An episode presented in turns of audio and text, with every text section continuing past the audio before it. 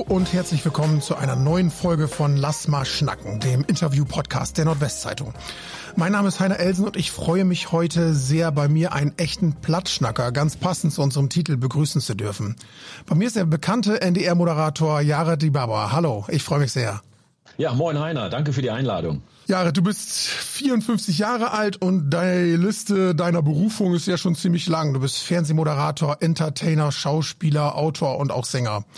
Wurdest 1969 im heutigen Äthiopien geboren und kamst 1973 das erste Mal nach Deutschland. Dann nach einem kurzen Aufenthalt wieder in der Heimat bist du zusammen mit deiner Familie 1979 endgültig aus Äthiopien vor einem Bürgerkrieg geflüchtet. Damals warst du noch zarte zehn Jahre alt und dann kamt ihr tatsächlich hier im Oldenburger Land bei uns an und zwar in Falkenburg in der Gemeinde Gandakesee. Da ist doch gleich meine erste Frage, wie um Himmels Willen seid ihr denn genau ausgerechnet da gelandet? Ja, man könnte denken, irgendwie hat einer den Globus gedreht und äh, meine Eltern haben einfach irgendwo eine Stecknadel reingeschmissen und die landete auf einmal irgendwie in Falkenburg. Aber tatsächlich ähm, ist in Falkenburg das Lutherstift. Das ist eine evangelisch-lutherische Erwachsenenbildungsstätte der Hannoverschen Landeskirche. Und ähm, mein Vater hat dort einen Job bekommen ähm, als Dozent für Erwachsenenbildung. Und ähm, deswegen sind wir nach Falkenburg gekommen. Wir waren ja, nachdem wir Äthiopien verlassen haben und geflohen sind nach Kenia, mussten wir nochmal fliehen. Aus Kenia dann nach Äthiopien. Und die Zeit in Kenia ähm, hatte mein Vater schon Kontakt zur Hannoverschen Landeskirche und so kam die Verbindung nach Falkenburg. Und das Lutherstift war so ein kleines bisschen ein Dorf im Dorf, was jetzt aber nicht so ähm, abgeschlossen ist, sondern ähm, war äh, eine, eine Erwachsenenbildungsstätte, wo auch ähm, Familien gewohnt haben, wo ein Familienmitglied oder beide ähm, für das Lutherstift gearbeitet haben, aber es gab halt immer äh, die Verbindung durch Schule, durch Vereine, durch ähm, Aktivitäten im Dorf, wo ähm, natürlich auch alle im Dorf irgendwie mit verbunden waren. Okay, und dann bist du direkt da auch zur Schule gegangen oder wo musste man dann hin zur Schule? Es gibt eine Dorfschule, die ah, okay. äh, jetzt in diesem Jahr 200-jähriges Jubiläum gefeiert hat. Ein, eine wirklich ganz tolle, ähm, idyllische kleine Dorfschule. Ich ähm, war nur vier Wochen an der Dorfschule, ähm, weil wir am 18. Juni 1979 gekommen sind und danach, nach den vier Wochen, begann schon die ähm, Sommerferien. Deswegen hatte ich ähm, nur ein vierwöchiges Vergnügen an dieser Grundschule. Grundschule und dann bin ich nach Gandakesee ähm, zur Orientierungsstufe. Und hast du dann in der Schule schon irgendwie angefangen, Plattdeutsch zu lernen? Stand das irgendwie auf dem Lehrplan oder wie bist du dann mit der Sprache so in Kontakt gekommen? Ja, die Frage habe ich jetzt befürchtet. ähm, also, der Legende nach habe ich Plattdeutsch von meinem Urgroßvater gelernt in Ostafrika, der ein ostafrikanischer Plattschnacker ist. Ah. Also kannte ich schon Plattdeutsch, als ich nach Norddeutschland gekommen bin und hatte den Auftrag von meinem Urgroßvater, die plattdeutsche Sprache in Norddeutschland zu retten. Okay. Als und Entwicklungshelfer für die plattdeutsche Sprache. Also das heißt, als du zehn warst, war deine Plattdeutsch-Skills schon da, oder wie muss man das verstehen? Perfekt. und ich würde es bei der Be Legende belassen. Okay, okay. Machen wir das Aber so. ich kann natürlich erzählen, dass ich äh, in äh, Falkenburg auch bei der Plattdeutsch äh, beim Plattdeutschen Kinderchor war und auch beim Plattdeutschen Lesewettbewerb mitgemacht habe. Also okay. da hatte ich auf jeden Fall Berührung.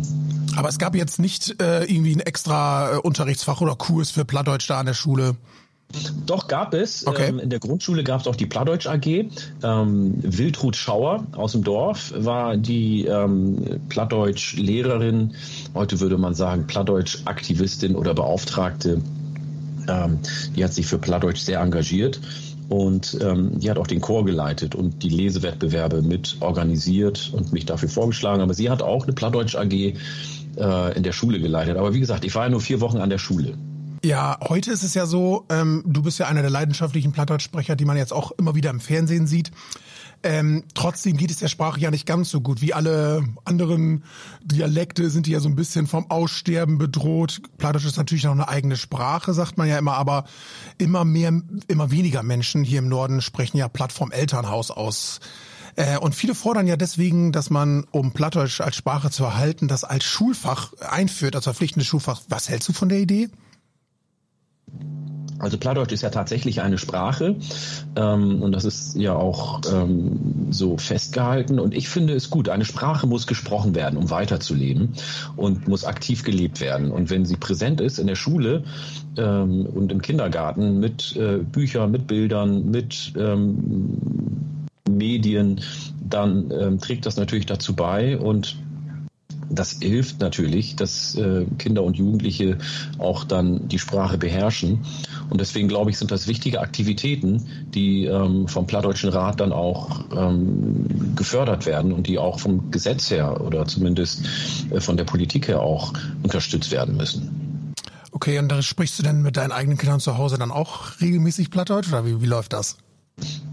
Nein, also zwischendurch fällt natürlich mal plattdeutscher Schnack, aber ähm, wir sprechen Hochdeutsch zu Hause. Bei mir zu Hause sind mehrere Sprachen präsent. Also ja. meine Frau Portugiesin, ähm, ich komme aus Oromia, das heißt äh, Afan Oromo, meine erste Sprache, ähm, gibt auch noch und ähm, dann haben wir noch Hochdeutsch.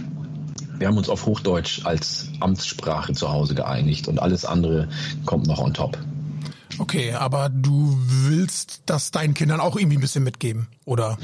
Ja, die haben auch vieles mitgekriegt. Also die kennen mein Bühnenprogramm, die kennen meine Songs und trällern meine Songs, äh, ähm, kennen die Texte und wissen, worum es geht und ähm, haben den Klang auf jeden Fall im Ohr. Und wenn jetzt einer von den beiden sagt, so, ich will das jetzt gerne vertiefen, dann haben die es mit Sicherheit leichter als jetzt jemand, der das komplett von der Pike auf lernt. Ja. Hast du denn so in letzter Zeit das Gefühl, dass Plattdeutsch wieder so ein bisschen mehr an, ja, äh, an Coolness gewinnt, auch bei den jungen Menschen, dass man, dass das wieder mehr in der Gesellschaft ankommt, dass das jetzt gerade wieder so einen Aufwind gibt? Ja, also zu dem du ja vielleicht auch beigetragen hast. ja, ich hoffe, dass ich ein bisschen was dazu beitragen konnte. Ähm, es gibt ja den Plattenfreitag zum Beispiel auf Instagram, wo mhm. wir uns äh, regelmäßig treffen. Ähm, und ähm, das habe ich mit ähm, angeschubst ähm, zu Corona-Zeiten, wo wir uns regelmäßig getroffen haben.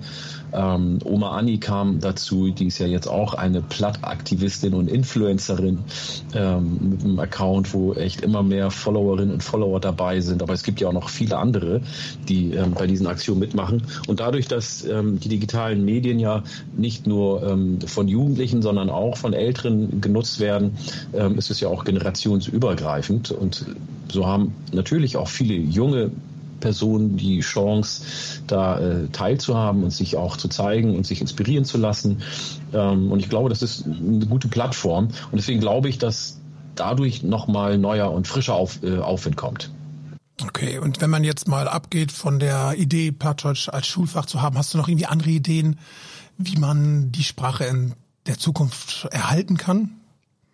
Ich glaube tatsächlich, dass die Sprache ähm, sichtbar und hörbar sein muss. Also in äh, allen Medien, ähm, Zeitungen, äh, online, Radio, Fernsehen ähm, und dass dadurch ähm, einfach viel mehr die Sprache auch im täglichen Leben da ist. Also es gibt ja vom NDR die plattdeutschen Nachrichten, es gibt plattdeutsche Formate im Hörfunk, ähm, im Fernsehen äh, gibt's ähm, äh, Hallo Niedersachsen, ob platt mit Vanessa Kossen. Also es gibt ja schon das eine oder andere Format und ich glaube, ähm, so muss es vorangetrieben werden, dass es, ähm, dass die Sprache einfach viel sichtbarer ist. Okay. Du warst ja jetzt auch oft auf dem Land unterwegs in deiner Sendung. Jahre kommt rum, bist du ja immer so in kleinen Dörfern auch äh, und äh, bist dann ja direkt in Kontakt mit den Menschen. Da war Plattdeutsch doch wahrscheinlich ein sehr großer Touröffner, oder? Ähm, Plattdeutsch ist die Sprache der Menschen bei uns im Norden, auch auf dem Land. Und ähm, das, da sieht man auf der einen Seite ja die unterschiedlichen Dialekte des ja, Plattdeutschen. In jedem also Dorf ist es ja schon, gibt es schon wieder andere Wörter. So ist es. Und ähm, für die Menschen ist ähm, Plattdeutsch ja auch ein Stück Heimat und für mich auch. Und das ist immer etwas Verbindendes. Ja. Bist du denn äh, als du jetzt wirklich in diesen kleinen Dörfern warst, auch mal so auf diesen typischen Norddeutschen getroffen? Gibt es den überhaupt? Würdest du sagen, es gibt so einen typischen Norddeutschen, wie er sich irgendwie gibt, oder sind die Menschen doch ganz individuell unterwegs?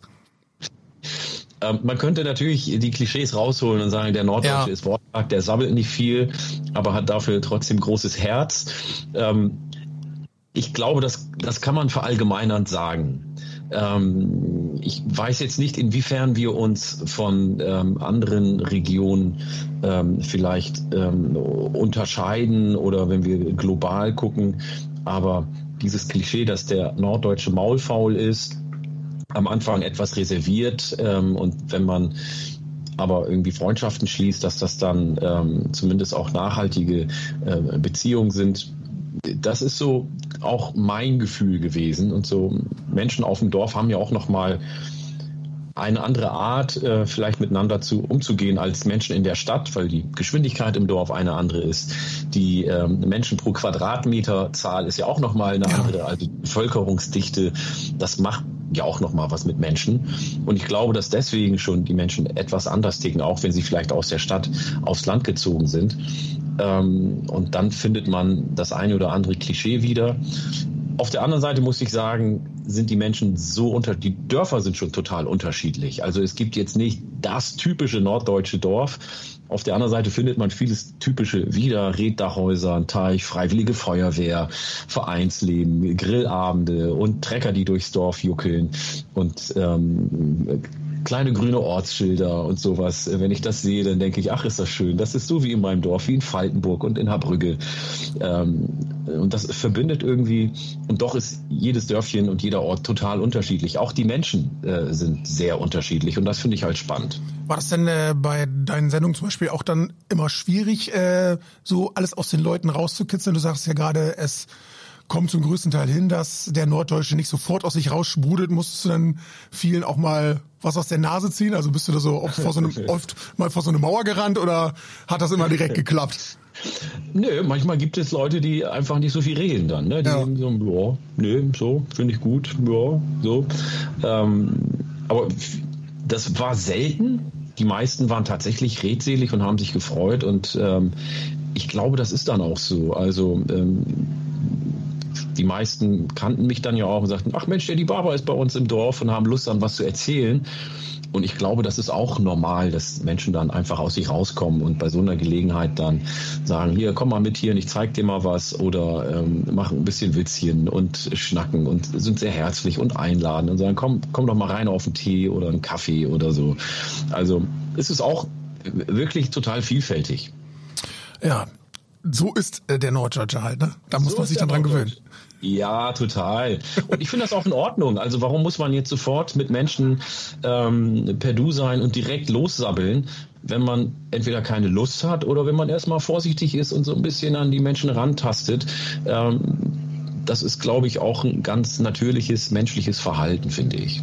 Ja, Du sagtest ja gerade, ähm, ähm, haben dich oft schon reingebeten zum Kaffee oder zum Tee. Das ist die perfekte Überleitung zum nächsten Thema. Ich würde nämlich jetzt gerne mal so ein bisschen was über dich persönlich erfahren. Und zwar habe ich da so fünf Entweder-Oder-Fragen vorbereitet. Da ist gleich die erste Frage, obwohl ich mir vielleicht die Antwort schon denken kann. Ähm, Kaffee oder Tee? Was trinkst du lieber? Ähm, wenn ich jetzt sofort antworten, würde, würde ich sagen Kaffee. Auf der anderen Seite kommt es wirklich auf die Situation an. Wenn ich in Ostfriesland ähm, bei Menschen zu Besuch bin, dann trinke ich total gerne Tee. Und manchmal gibt es auch Gelegenheiten, wo ich den Tag lieber mit dem Tee anfange. Aber wenn ich jetzt das rein statistisch mir angucke, Kaffee. Aber du hast ja auch eine Ausbildung bei einem Kaffeeimportunternehmen in Bremen gemacht. Ne? Da bist du wahrscheinlich dann auch nicht an dem Getränk vorbeigekommen, oder? Ja, da gab's äh, ohne Ende Kaffee. Ähm, und ähm, da habe ich manchmal bis zu 300 Tassen Kaffee am Tag dann probiert. Hm. Ähm, ah, das ist dann dieses typische kurz schlürfen und ausspucken, oder? Richtig, okay. richtig, richtig. Genau so war es. Und aber Kaffee erzielt immer noch seine Wirkung bei dir oder merkst du das auch schon, dass du trotzdem nicht wach wirst, wenn du drei Tassen Kaffee getrunken hast? Ähm, das das mache ich ja jetzt nicht mehr. Ich trinke ja nicht mehr so viel. Ah, okay. Ähm, aber ich mache trotzdem, ähm, im, also wenn ich frei habe oder wenn ich Urlaub habe oder in Ferien bin, dann ähm, mache ich so eine Art Kaffeefasten, also dass ich auf Kaffee verzichte ah. und äh, ein, äh, wie man auf äh, Neudeutsch sagt, äh, ein Detox, ein Koffein-Detox. Ja, aber da kann man ja dann der Tee herhalten, ne? Nee, dann mache ich gar nichts. Ach, du machst also, gar nichts. Kein, okay. kein Tee, sondern versuche dann ohne diese Substanzen auszukommen. Substanzen, gutes Stichwort, Bier oder Wein? ähm, wenn überhaupt Wein, aber ich trinke kaum Alkohol. Okay. Ja. Dann kommen wir mal so ein bisschen Serien oder Filme. Was guckst du lieber? Etwas Abgeschlossenes oder wenn du weißt, ich kann die oh, nächste Serien. Folge direkt weitergucken? Ich gucke gerne Serien. Ja? Ja.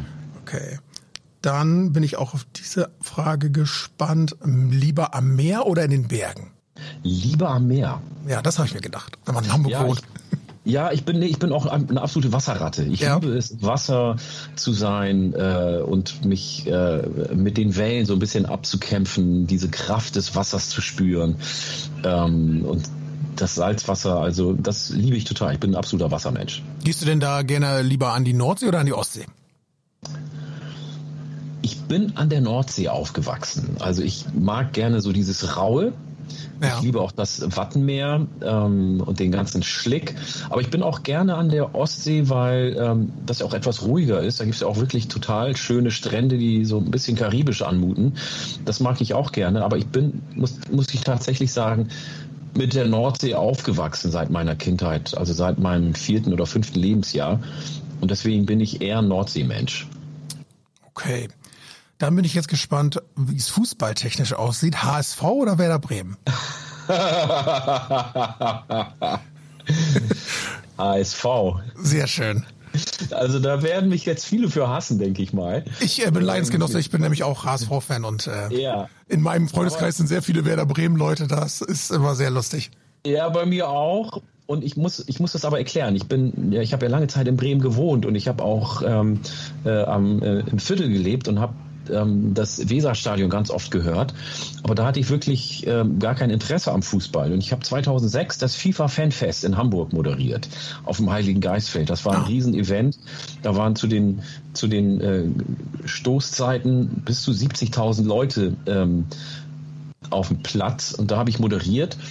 Und wir haben ganz viele ähm, Spieler vom HSV auf der Bühne gehabt und mit denen war ich am Schnacken und so und ähm, so da habe ich angefangen, mich auch wirklich mehr für Fußball zu interessieren. Und dann lag es einfach nahe, dass ich HSV-Fan werde. Man kann natürlich sagen, warum denn nicht St. Pauli? Aber ich habe wenig ähm, Verbindung zu St. Pauli gehabt. Klar, ich bin viel auf dem Kiez gewesen und kannte viele Leute.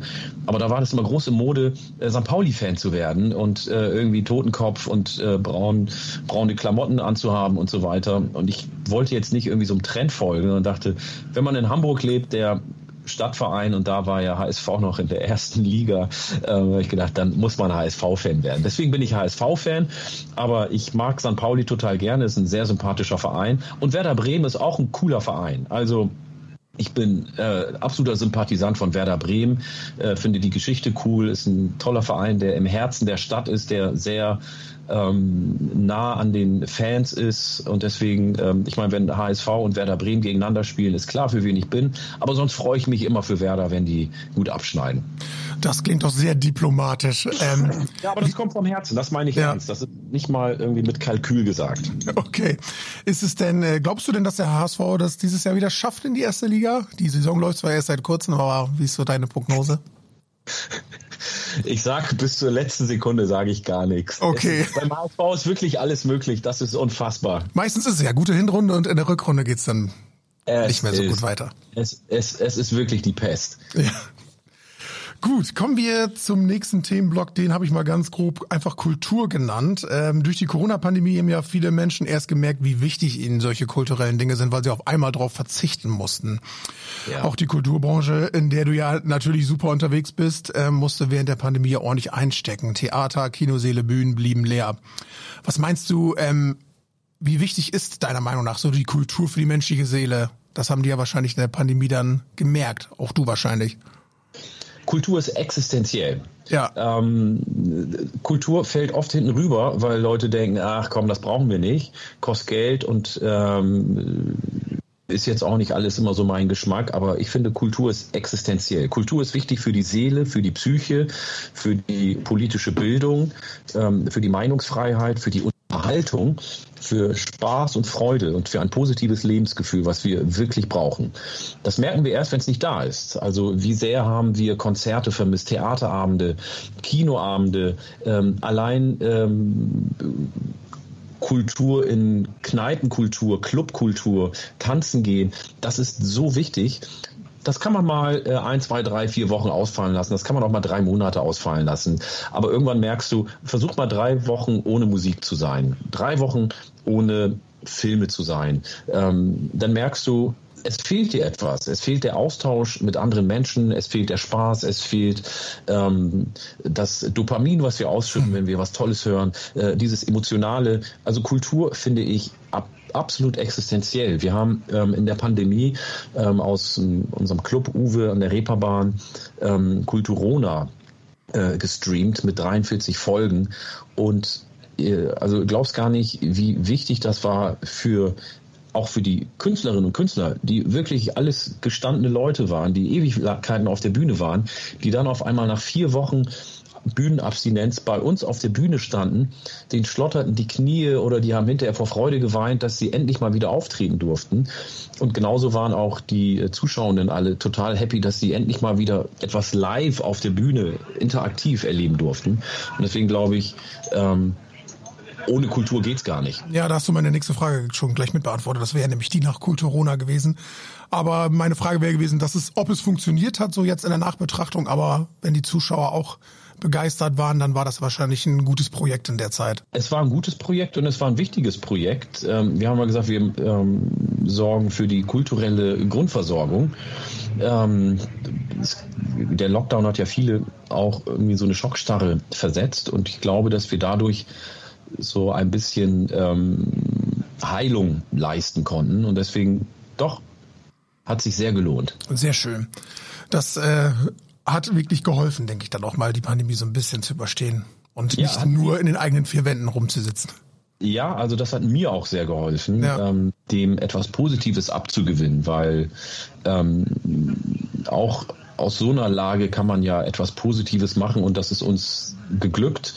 Und das äh, schreibe ich mir jetzt nicht selber auf die Fahne, da haben ja viele mitgewirkt, aber ähm, das hat uns auch in der Zeit zusammengeschweißt und ähm, hat auch einfach eine gute Ausstrahlung gehabt. Ja, was, aber du hast ja jetzt so viele Berufungen, Moderator, Entertainer, Schauspieler, Autor, Sänger. Was machst du denn eigentlich davon am liebsten? Stehst du lieber auf der Bühne und redest, singst oder lieber moderieren? Was, was fällt dir am leichtesten vielleicht oder was macht dir am meisten Spaß?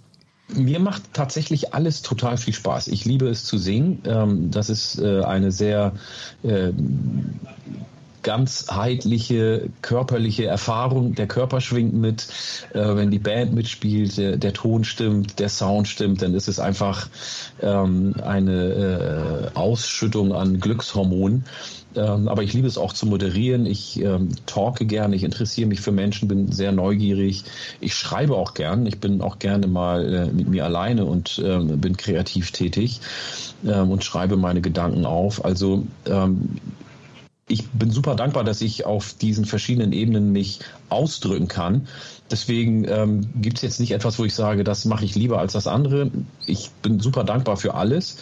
Ähm, und ich vergleiche das so ein bisschen mit Kindern, die man hat. Man, also es ist ja auch nicht so, dass man jetzt ein Kind mehr liebt als das andere, sondern ich habe, ja. man hat ja zu seinen Kindern ja auch immer ähm, eine ganz individuelle Beziehung. Und so ist das auch zu den ähm, Berufungen, die ich habe. Sehr schön.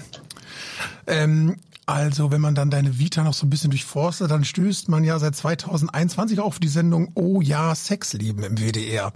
Ähm, zusammen mit Annabel Neuhof beschäftigst du dich in diesem Format ja sehr ausführlich mit verschiedenen sexuellen Orientierungen und so weiter. Und ihr sagt, ähm, Sex wird besser, wenn man mehr darüber redet und mehr darüber weiß. Findest du denn, dass das Thema in der Gesellschaft immer noch zu viel tabuisiert wird oder bricht da gerade so ein Umdenken an, dass man einfach immer mehr darüber spricht? Ich glaube, das tut sich jetzt einiges ähm, in den letzten Jahren und dass wir auch offener sind. Und wenn man guckt, ähm, die jüngere Generation ist da auch viel offener und äh, spricht Dinge direkt an und hat auch nicht so die Charme, ähm, die die ältere Generation hat. Das ist ja mal eine Frage, wie wir aufwachsen und wie wir erzogen wurden. Und deswegen glaube ich, dass die Sendung Sex lieben oh ja auch nochmal einen Beitrag dazu leistet, dass wir mehr wissen, bekommen über Sexualität und dass wir ähm, hoffentlich auch die Menschen dazu angeregt haben, ähm, offener über Sexualität zu sprechen. Also oft ist ja Sex entweder ein Tabuthema, es ist schambehaftet. Das habe ich bei mir selber ja auch gemerkt, als wir mit der Sendung angefangen haben. Hatte man da so ein bisschen ähm, ein mulmiges Gefühl am Anfang oder warst du da glaube, sofort Feuer und Flamme? Ich, glaube, das war gar nicht zu übersehen. Also äh, die Leute, die mich kennen, äh, auch aus dem Fernsehen, wissen, Mensch, was, warum ist der die Barber jetzt so verklemmt? Ähm, aber ich glaube, ich bin so verklemmt wie viele andere auch, ähm, Witze über Sex machen, ja, aber wirklich mal ernsthaft drüber sprechen, auch über Tabuthemen, da haben wir irgendwie eine gewisse Scham. Und ich habe durch die Sendung gelernt, ähm, meine Scham auch zu überwinden oder das einfach zu akzeptieren und zu sagen, ah nee, das möchte ich jetzt nicht oder darüber möchte ich jetzt nicht sprechen. Ist ja auch gut, einfach mal das zu artikulieren ähm, und zu sagen, hier ist einfach eine Grenze, das ist jetzt was ganz äh, Persönliches oder was sehr Privates. Und trotzdem kann man über Dinge ja ähm, offen sprechen. Es geht ja um unsere Gesundheit, äh, um ähm, Pflege, um Wohlbefinden, um Ausdrücken von Bedürfnissen, um Respektieren auch von Bedürfnissen, um Achten von Grenzen, um Setzen von Grenzen. Also, und es muss nicht früh sein, wenn man über Sex spricht ich glaube, das ist super wichtig, ähm, dass schon so früh wie möglich über Sex aufgeklärt wird, ähm, damit auch jungen Menschen, äh, damit sie auch wissen, wo ihre Grenzen sind, damit sie auch ihre Grenzen artikulieren können und damit sie auch wissen, dass sie mit jemandem über Probleme vielleicht sprechen sollen. Aber auch für ältere Menschen ist es wichtig, darüber zu sprechen, weil ähm, eine ähm, gutes Verhältnis zur Sexualität, eine glückliche Sexualität ähm, bis ins hohe Alter, vielleicht sogar bis zum letzten Abendzug, ist ja auch was Schönes, wenn man das möchte.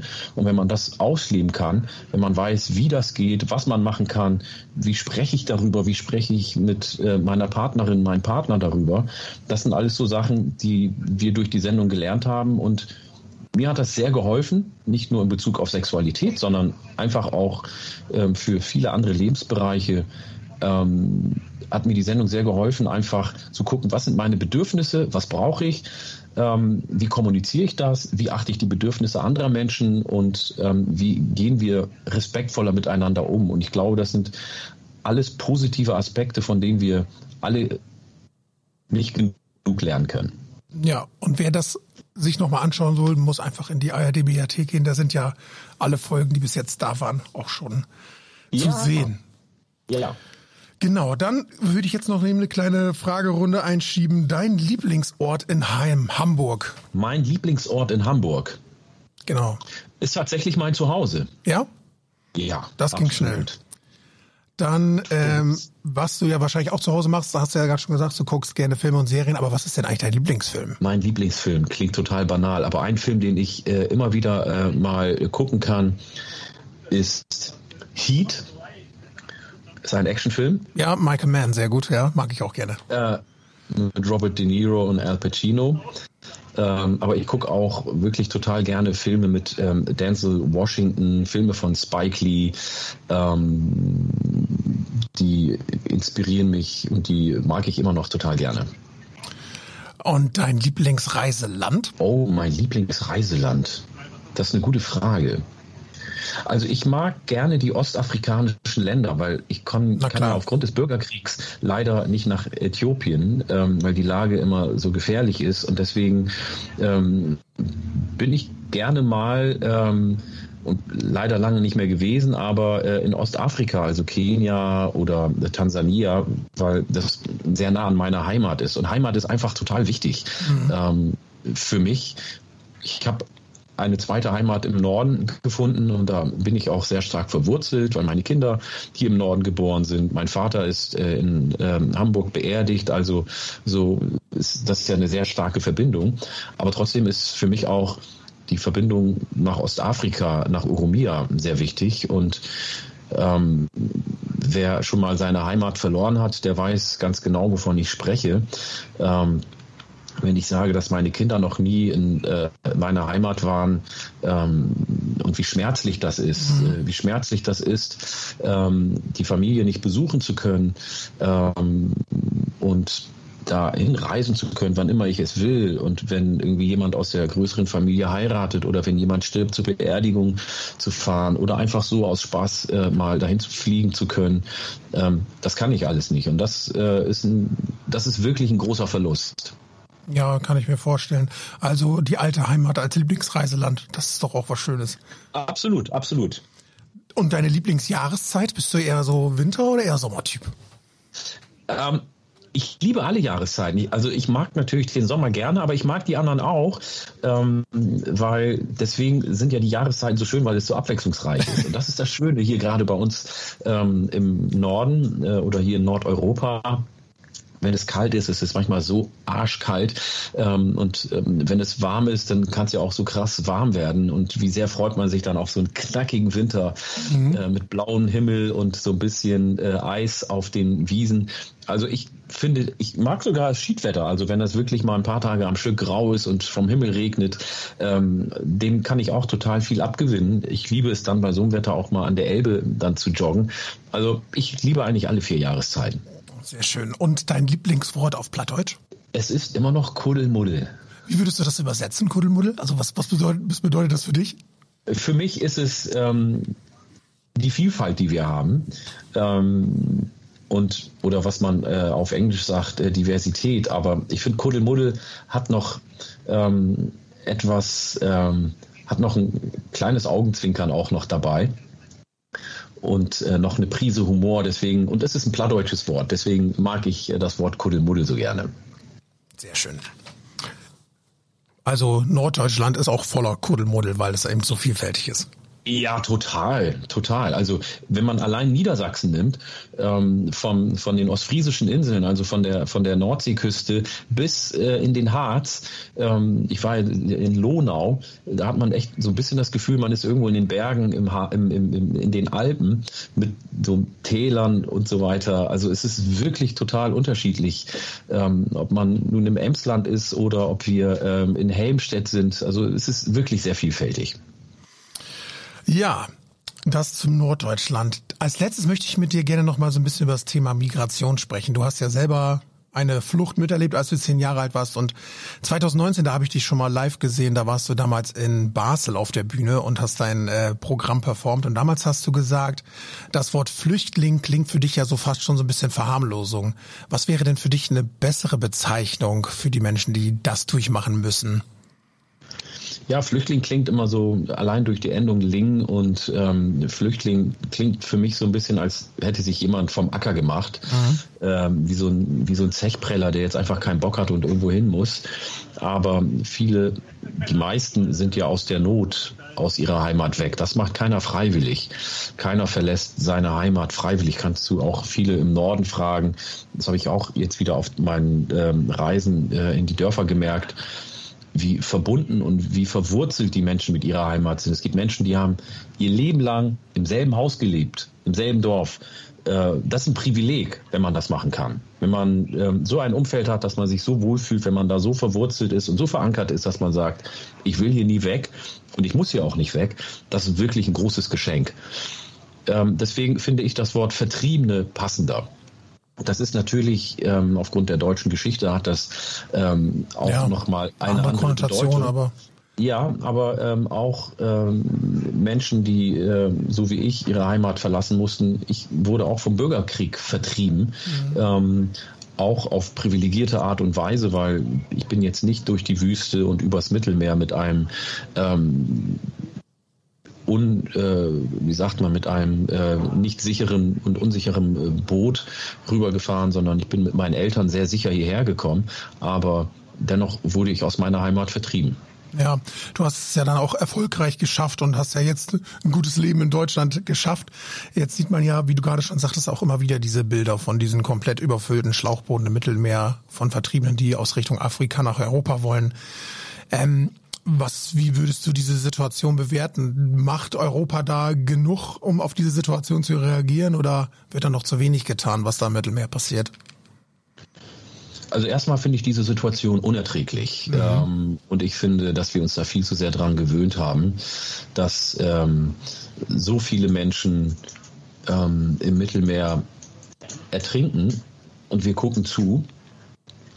Ähm, ich finde, wir müssen wirklich an die Fluchtursachen, an die Vertreibungsursachen ran. Ähm, ich kann jetzt nur über meine Heimat sagen, dort gibt es Bürgerkrieg, dort gibt es, äh, dort finden Missachtung der Menschenrechte statt, äh, ganz konkret. Es werden Menschen mit Drohnen ähm, in ihren Dörfern getötet und angegriffen. Äh, es findet Landraub statt. All diese Dinge ähm, veranlassen Menschen ähm, aus purer, aus nackter Not ihre Heimat zu verlassen. Ähm, es gibt Millionen Binnenflüchtlinge in afrikanischen Ländern. Ähm, das heißt, sie sind entweder im eigenen Land oder im Nachbarland ähm, die nehmen das alles auf sich. Und da muss man wirklich Druck auf die Regierung ausüben und dafür sorgen, dass die Menschenrechte geachtet werden. Ohne Achtung der Menschenrechte ähm, können wir da nichts machen. Die Menschen, kein Mensch setzt sich freiwillig in so ein Boot äh, ja. und riskiert sein eigenes Leben und das Leben seiner äh, Kinder und seiner Lieben, ähm, wenn die Not nicht so groß ist. Das würdest du nie im Leben machen. Und ich verstehe nicht, dass wir da so wenig machen und uns versuchen da irgendwie abzuschotten ähm, und denken, ach, ähm, die kommen hier schon nicht rein. Die Menschen werden immer irgendwie einen Weg finden, reinzukommen.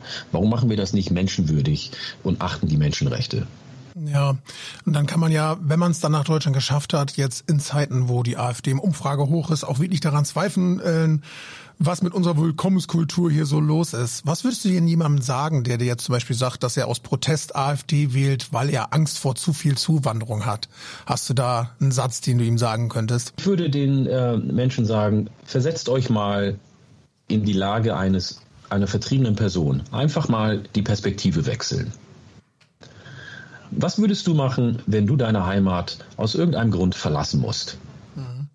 Das kann ganz schnell passieren. Wir hatten ähm, vor vielen Jahren Krieg hier und es gab viele Menschen, die ihre Heimat verlassen mussten, ähm, als die Bomben auf Hamburg fielen oder auf Dresden fielen. Ähm, viele wurden vertrieben durch den Krieg und sind in andere Länder gegangen, in die USA, in äh, Kanada, äh, nach Australien, äh, in afrikanische Länder. Und ich habe mit einigen Menschen gesprochen und ähm, die waren so dankbar, dass sie woanders eine neue Heimat finden konnten und dass sie äh, mit dem Schiff, mit dem Flugzeug zu Fuß irgendwo anders hin konnten. Ähm, ich sage den Menschen, wechsel einfach mal die Perspektive. Ja, und dann sollte man das vielleicht neu bewerten. Ja. Hast du denn, also wie hast du denn so in diesen Jahren, wo du jetzt in Deutschland lebst, ähm, so äh, den Rassismus erlebt? Gab es schon mal wirklich so echt negative Erfahrungen, die dich dann auch persönlich getroffen haben? Hast du sowas schon mal erlebt?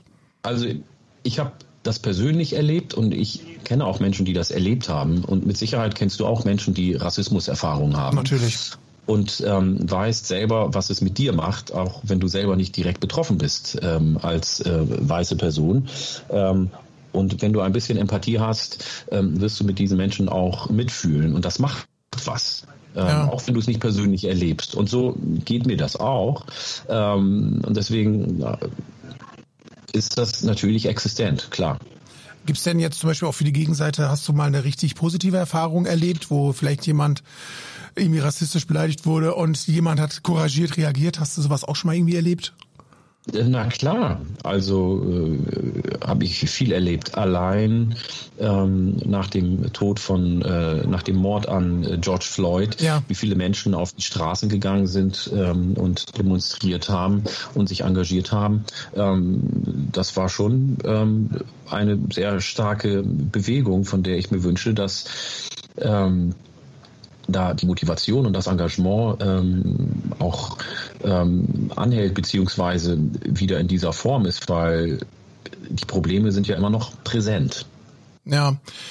Hast du denn, also bist, machst du dir so ein bisschen Sorgen um die Zukunft in Deutschland, wenn man jetzt, wie ich gerade schon sagte, in Zeiten von AfD im Umfragehof ist? Oder glaubst du, dass man die Kurve noch kriegt? Also, ähm, Angst und Sorgen ähm, beziehungsweise eine Gefahr sollte man immer sehen. Auf der anderen Seite gibt es immer mehr Menschen, und das finde ich, müssen wir auch sehen und wir müssen den Menschen auch Mut machen. Es gibt immer mehr Menschen, die sich für ähm, Vielfalt in unserer Gesellschaft engagieren, für die Menschenrechte engagieren, auch für vertriebene Menschen engagieren, auch für benachteiligte Menschen in unserer Gesellschaft engagieren. Ähm, und da ähm, geht es auch um Menschen mit körperlichen Beeinträchtigungen, für Kinder, für ältere Menschen, ähm, für Menschen, die äh, mit wenig Geld auskommen müssen. Also dieses Engagement wächst auch. Und das ist ja auch ähm, eine Zahl oder beziehungsweise ähm, äh, statistische Werte, die wir auch nennen müssen. Ähm, und dass es sich lohnt, sich zu engagieren und dass es sich lohnt, sich einzubringen und sich für Menschenrechte stark und gerade zu machen. Da sollten wir auch hingucken, weil das auch positiv ist, weil das auch uns ermutigt und weil das äh, auch nochmal Hoffnung gibt. Und das mache ich auch. Ähm, ich bin ähm, seit zwei Jahren auch ähm, Diversity-Trainer und ähm, oh. mache den Menschen Lust auf Vielfalt und ähm, sage, Leute, Vielfalt haben wir schon immer gehabt in unserer Gesellschaft. Es ist nicht so, dass das jetzt in den letzten fünf Jahren hochgeploppt ist, sondern äh, wir haben Männer und Frauen und ähm, Menschen mit ähm, anderen äh, geschlechtlichen Identitäten. Wir haben Menschen, die in der Stadt leben, die auf dem Land leben. Wir haben ältere Menschen, wir haben jüngere Menschen, wir haben Personen mit Beeinträchtigungen, wir haben unterschiedliche Religionen. Ähm, allein wenn wir ähm, die Protestanten und die Katholiken in äh, Niedersachsen nehmen, ähm, die sind manchmal ja nur durch einen Fluss getrennt voneinander. Ja, genau. Ähm, und trotzdem äh, ne, ähm, ähm, gibt es ja Verbindungen und mittlerweile hat sich da ja auch einiges geändert. Also ich glaube, wir sollten Lust auf diese Vielfalt haben und gar nicht äh, und uns dafür öffnen, uns wirklich darauf einlassen, weil die Vielfalt in unserer Gesellschaft, die ist da. Wir müssen nur die Augen aufmachen und gucken, dass wir da ähm, auch positiv und anders mit umgehen. Leicht ist es mit der Vielfalt nicht immer. Es gibt auch Schwierigkeiten und es knubbelt und rubbelt sich auch mal hier und da und es gibt mit Sicherheit auch Konflikte. Aber da sollten wir ähm, die, die, die Ärmel hochkrempeln und positiv rangehen. Ähm, du sagst gerade Diversity Trainer, wie muss man sich denn das vorstellen? Da habe ich gerade jetzt überhaupt keine Vorstellung, wie das läuft. da bin ich sehr gespannt, ja, was du sagst. Ja, da musst du mal in einen Workshop kommen, wenn ich einen Workshop mache. ähm, es geht darum, dass ich ähm, in äh, einem Workshop äh, Menschen zeige, ähm, wie, wie vielfältig wir eigentlich sind und was Vielfalt in unserer Gesellschaft bedeutet. Und das hat ja, ja nicht nur etwas mit dem Geschlecht oder mit der Herkunft oder mit der Hautfarbe zu tun, sondern es gibt viele ähm, Aspekte der Vielfalt. Und das versuche ich den Menschen zu zeigen zu zeigen, dass es mit Sicherheit viele Dinge gibt, die uns unterscheiden und das ist auch gut so, aber es gibt auch viele Dinge, die uns verbinden und dass wir ähm, die Vielfalt wertschätzen und auch das sehen, was uns verbindet, gerade in dieser Zeit durch Corona, durch den Krieg ähm, und äh, jetzt, wo sich global auch so viel tut, kann man sich natürlich darüber definieren, was uns unterscheidet. Aber wir können ja auch gucken, was uns verbindet. Am Ende sind wir Menschen. Ähm, wir haben alle einen Puls ähm, und wir wollen in Frieden und in Freiheit leben und respektiert werden. Und wenn wir diesen Respekt auch anderen Menschen zugutekommen lassen, dann ähm, geht das Leben leichter. Und das sollten wir uns wirklich immer wieder bewusst machen und nicht sofort ja. ähm, die Faust in der Hosentasche ballen oder das Messer zücken. Du bist ja auch noch ähm, unter anderem in der Hamburger Ortsgruppe der Gesellschaft für bedrohte Völker aktiv, habe ich gesehen. Ja. Ähm, wie funktioniert eure Arbeit da? Also wie muss man sich das vorstellen? Also ich bin ähm, Botschafter für die Gesellschaft für bedrohte Völker und die Gesellschaft für bedrohte Völker engagiert sich für ähm, ethnische Gruppen weltweit, die ähm, verfolgt werden, die benachteiligt werden, und da gibt es Aktionen, ähm, Informationsveranstaltungen, ähm, die schreiben Pressemitteilungen, die haben Expertinnen für bestimmte Regionen, die darüber informieren. Es wird Geld gesammelt, ähm, helfen, dass ähm, Inhaftierte aus Gefängnissen freikommen. Also engagieren sich ähm, für Menschenrechte. Und da ich Menschenrechte existenziell finde und die Achtung der Menschenrechte, war das für mich eine gute Gelegenheit, mich dort zu engagieren. Ja, sehr schön. Ich glaube, da kann man dann doch noch viel erreichen. Ja. Ja, Jahre, damit sind wir eigentlich auch schon an unserem Ende des Gesprächs angekommen. Also ich fand es super. Vielen Dank, dass du so ausführlich auch zu den ganzen Themen geantwortet hast. Wir haben heute, glaube ich, viel erfahren über den, was du machst, wie sehr du Plattdeutsch liebst und wie sehr du natürlich auch für Menschenrechte kämpfst, was ja eigentlich für jeden selbstverständlich sein sollte. Deswegen ähm, bedanke ich mich bei dir sehr, warst ein sehr angenehmer Gesprächspartner und ich denke, wir haben heute viel über dein Leben und dein Werk erfahren. Ja, Heiner, vielen Dank für das angenehme Gespräch und äh, danke auch für deine Fragen und ich habe mich auch sehr wohl gefühlt. Vielen Dank. Wunderbar. Dann versuche ich jetzt am Ende nochmal äh, Holdi munter. Holdi die fuchtig. Alles klar, mach's gut. Ciao. bis dann. Und ciao. bis an euch da draußen, bis zum nächsten Mal.